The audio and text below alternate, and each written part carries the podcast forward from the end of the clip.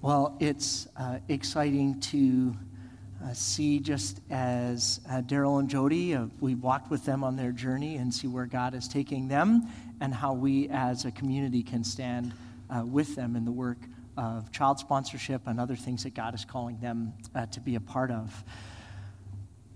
Well, as we have moved through this Christmas season here at Jericho, we've been looking in Isaiah and we've looked at and encountered five aspects of God's character as revealed by the prophet Isaiah in Isaiah chapter 9, verse 6. And this, the uh, verse gets a lot of traction at this time of year in Handel's Messiah and on Christmas cards and in various places. And it reads like this For a child is born to us, a son is given to us and the government will rest on his shoulders, and he will be called Wonderful, Counselor, Mighty God, Everlasting Father, Prince of Peace. And we've been looking each weekend at a different aspect of the character of God that's revealed to us.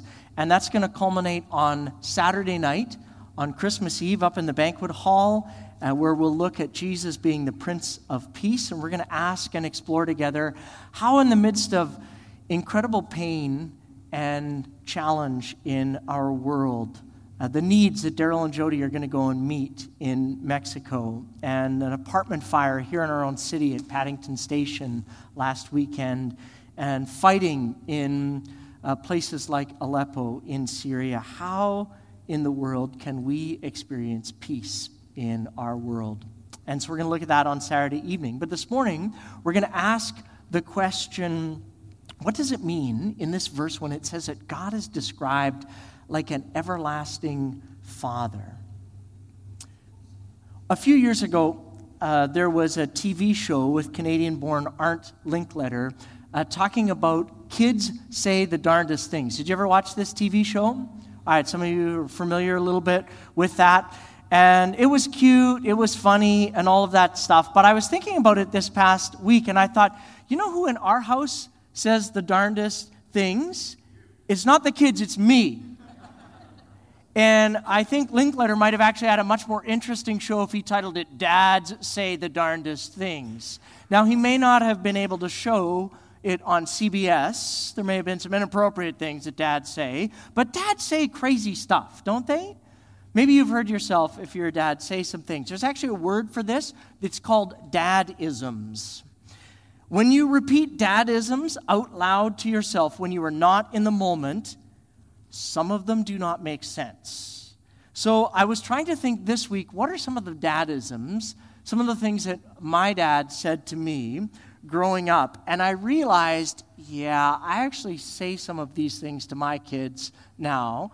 And you probably have your own list, but here's my list of things I remember my dad say to me growing up. So the first one, and maybe see if you might have heard these things or even said them. The first one that was most popular by far was, When I was your age, and then fill in the blank. So this, when I was your age, this was usually paired with musings about how easy kids have it today and how hard it was in the good old days you know, walking to uphill to school both ways in the snow, all of that kind of stuff.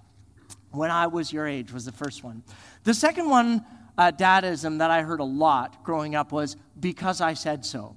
So this didn't really explain anything, but it remained very popular. Incidentally, my wife tells me that I have actually swung to the opposite end of the pendulum, and I explain everything to my children all the time, which now drives them crazy, and sometimes they just wish I would say because I said so. Mm-hmm. the third one was go ask your mother. So this usually happened when you caught dad in some deeply flawed logic that he could not extricate himself from. So you had got him to agree to something that he didn't think he should have agreed to, or you'd outsmarted him or flustered him in some way. And so he needed a deflection technique, which is appealing to a higher power. So he would say, Go ask your mother. Number four was uh, a discipline related one, and he would say, This is going to hurt me more than it is going to hurt you. Now, I never understood how this was actually true. How, if I was getting punished, was this going to hurt him in any meaningful way? This was just a crazy dadism. The only logic I can think about in today's context is if the punishment includes taking away TV, media, your device from your child in some way, it really does hurt you as a parent, doesn't it? So that might be the only logical explanation for this one. Number five was money doesn't grow on trees. And this was very popular around Christmas time, my dad would say this, or also very popular around family holiday times. Also, in family holiday times, very popular was Don't Make Me Turn This Car Around. Usually, this was coupled with a glare in the rearview mirror and attempts to kind of swung backwards at us to get our attention in some way. Also, very popular for my dad was standing at the top of the stairs and shouting, Don't make me come down there. He never would come down, but he would shout and say, Don't make me come down there. Number seven, also very popular in family holidays, was We are not lost, we are taking a scenic route. what I realize now is that um, because of modern technology, Google Maps has probably saved my marriage more times than I can account for. And the last dadism that my dad would say was, It's more blessed to give than to receive, which again really puzzled me because he would usually say this around Christmas time, and as a kid, this made no sense to me whatsoever. How in the world could it be better if you were on the end where you are spending time or money or effort than when you are on the end of receiving all of the good things that come from someone else spending time, money, and effort? And I realized that as a kid, you're kind of wired to look at life through a receiving point of view. But as I moved into adulthood, I think I got just a slight inkling of what my dad may have been talking about. Because I think he was trying to help us understand that at the heart of growing in generosity is that when you are a person who is giving something meaningful, and from your heart to another person, that there is actually something blessed happening to you as a giver. And at Christmas time, especially, we're reminded a lot about generosity and generous living. The event that's happening here in the Event Center, Basics for Babies, is just a great example of that. And generosity is one of our core values here as a church at Jericho. And we see this being lived out in the lives of people. Whether it's our team that's going to Guatemala in March to distribute wheelchairs and build homes and food to people, you can see it in uh, the generosity exemplified by people here at Jericho who have banded together and sponsored a family to come from Syria. You can see it in all kinds of ways demonstrated that there is joy that comes into your life when you take a posture of giving. And when we think about the Christmas story, we almost always focus on the recipients and how they experience it. So, for example, this morning, how did the shepherds experience that first Christmas? And then oftentimes we jump very quickly to ask the question how do we experience that as recipients of God's amazing gift of His Son, Jesus? But it can be helpful for us to actually pause and ask the question what did God actually experience in the process of being a wonderful and generous giver? What does it actually say to us about the character of God that He would be such and give us such a generous gift of His only Son? What was God the Father actually experiencing in this act of radical generosity. See, as a father, I get small tastes of the joy of giving. I feel it, I see it when something you, that you've given to someone and you've given to your child, and their eyes light up. Maybe you feel that as a grandparent or an auntie or an uncle, or you feel it and experience it in just a small way when you give something to maybe the food bank or a neighbor in need, that something in you, there's a joy that comes in giving. And so I don't imagine for a single moment that God the Father was up in heaven, spouting off a dadism and thinking about Christmas. Don't make me come down there, guys. At Christmas, we see actually quite a unique window into God's heart as a father.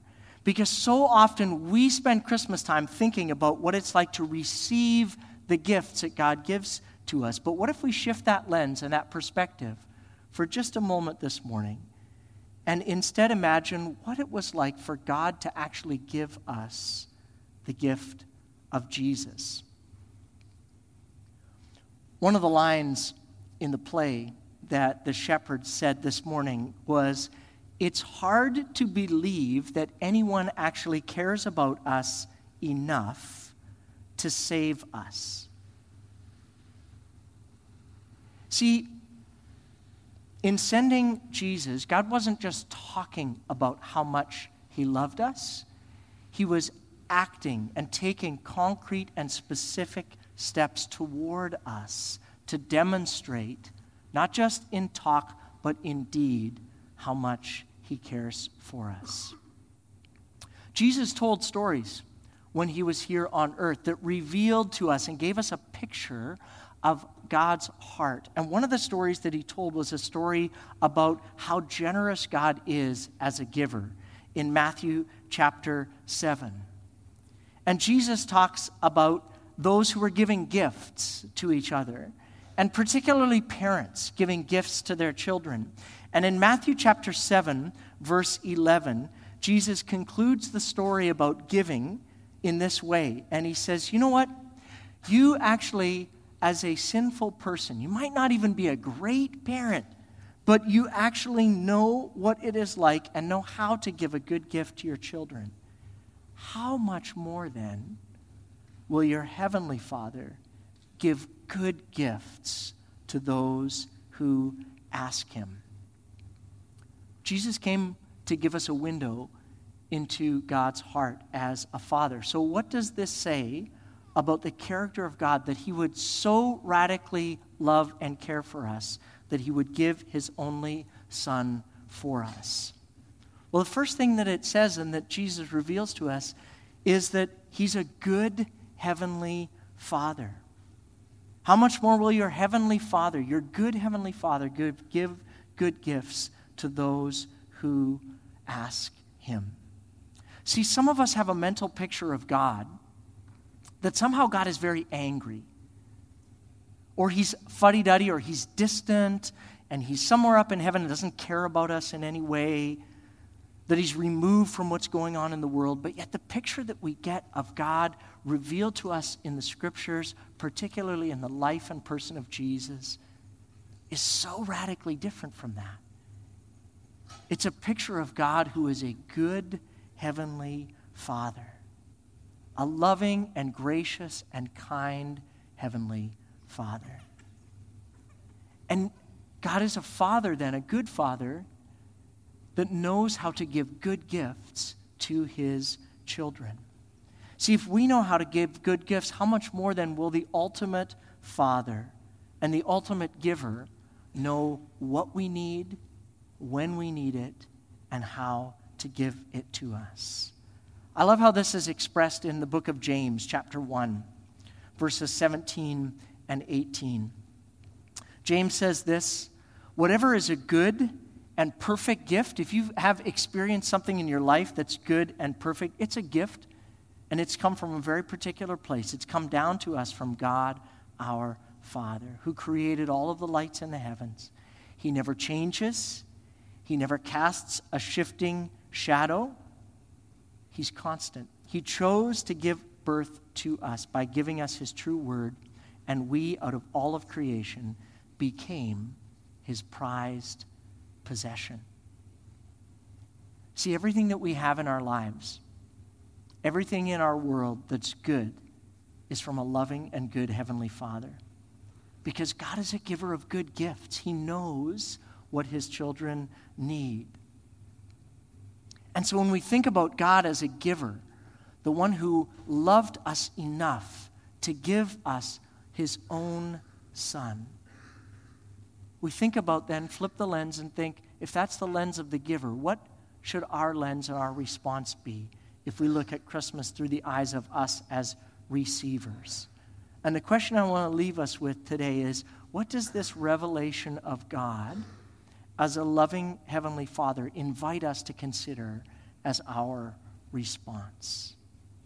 If God is a good God, if He is a Father, a good Father who loves us, and He knows how to give good gifts to His children, what should our response look like?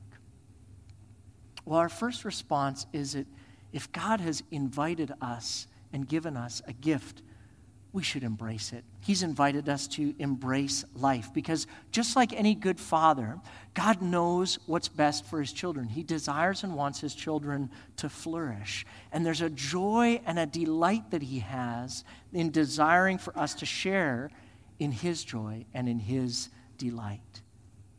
God wants you to experience life and joy and forgiveness as part of his family. So, what does it look like to be a part of his family? Well, we do this, we become a part of God's family by choosing to undergo the process of adoption into his eternal family. In James chapter 1 verse 18, it says, God chose to give us new birth through the word of truth, through Jesus. See, God, as a loving Heavenly Father, sent Jesus, the word of truth, to show us the way and to invite us into his eternal family. Jesus, that baby born in a manger, is the way and the truth and the life, and he invites us to become part of his family and experience life as it was meant to be lived. And so, friends, if you're here today and you've actually never made that choice, you've never said yes to Jesus. Maybe today is the day for you. Today's your adoption day. Today's the day where you say yes to Jesus. You say yes in response to a God who loves you and cares for you. Today, you say yes to the forgiveness that God desires to pour into your life, to free you from the pain and the shackles of your past, to bring healing and forgiveness as a loving and gracious Heavenly Father. And so the question that I would have for you today is do you want to be part of God's family? And if you do, you do that by faith. It's a simple but profound prayer that you can express a confidence of your belief and desire to receive the good gift that God has given with you. I'm going to pray together with you, and Chris and the team are going to come and lead us in songs of worship and response. And then when Chris and the team are leading us in song, we'll have people available at the back. Megan, myself will be at the back. Sylvia Nickel will be at the back. Anne Marie will be there. And we would love to pray with you.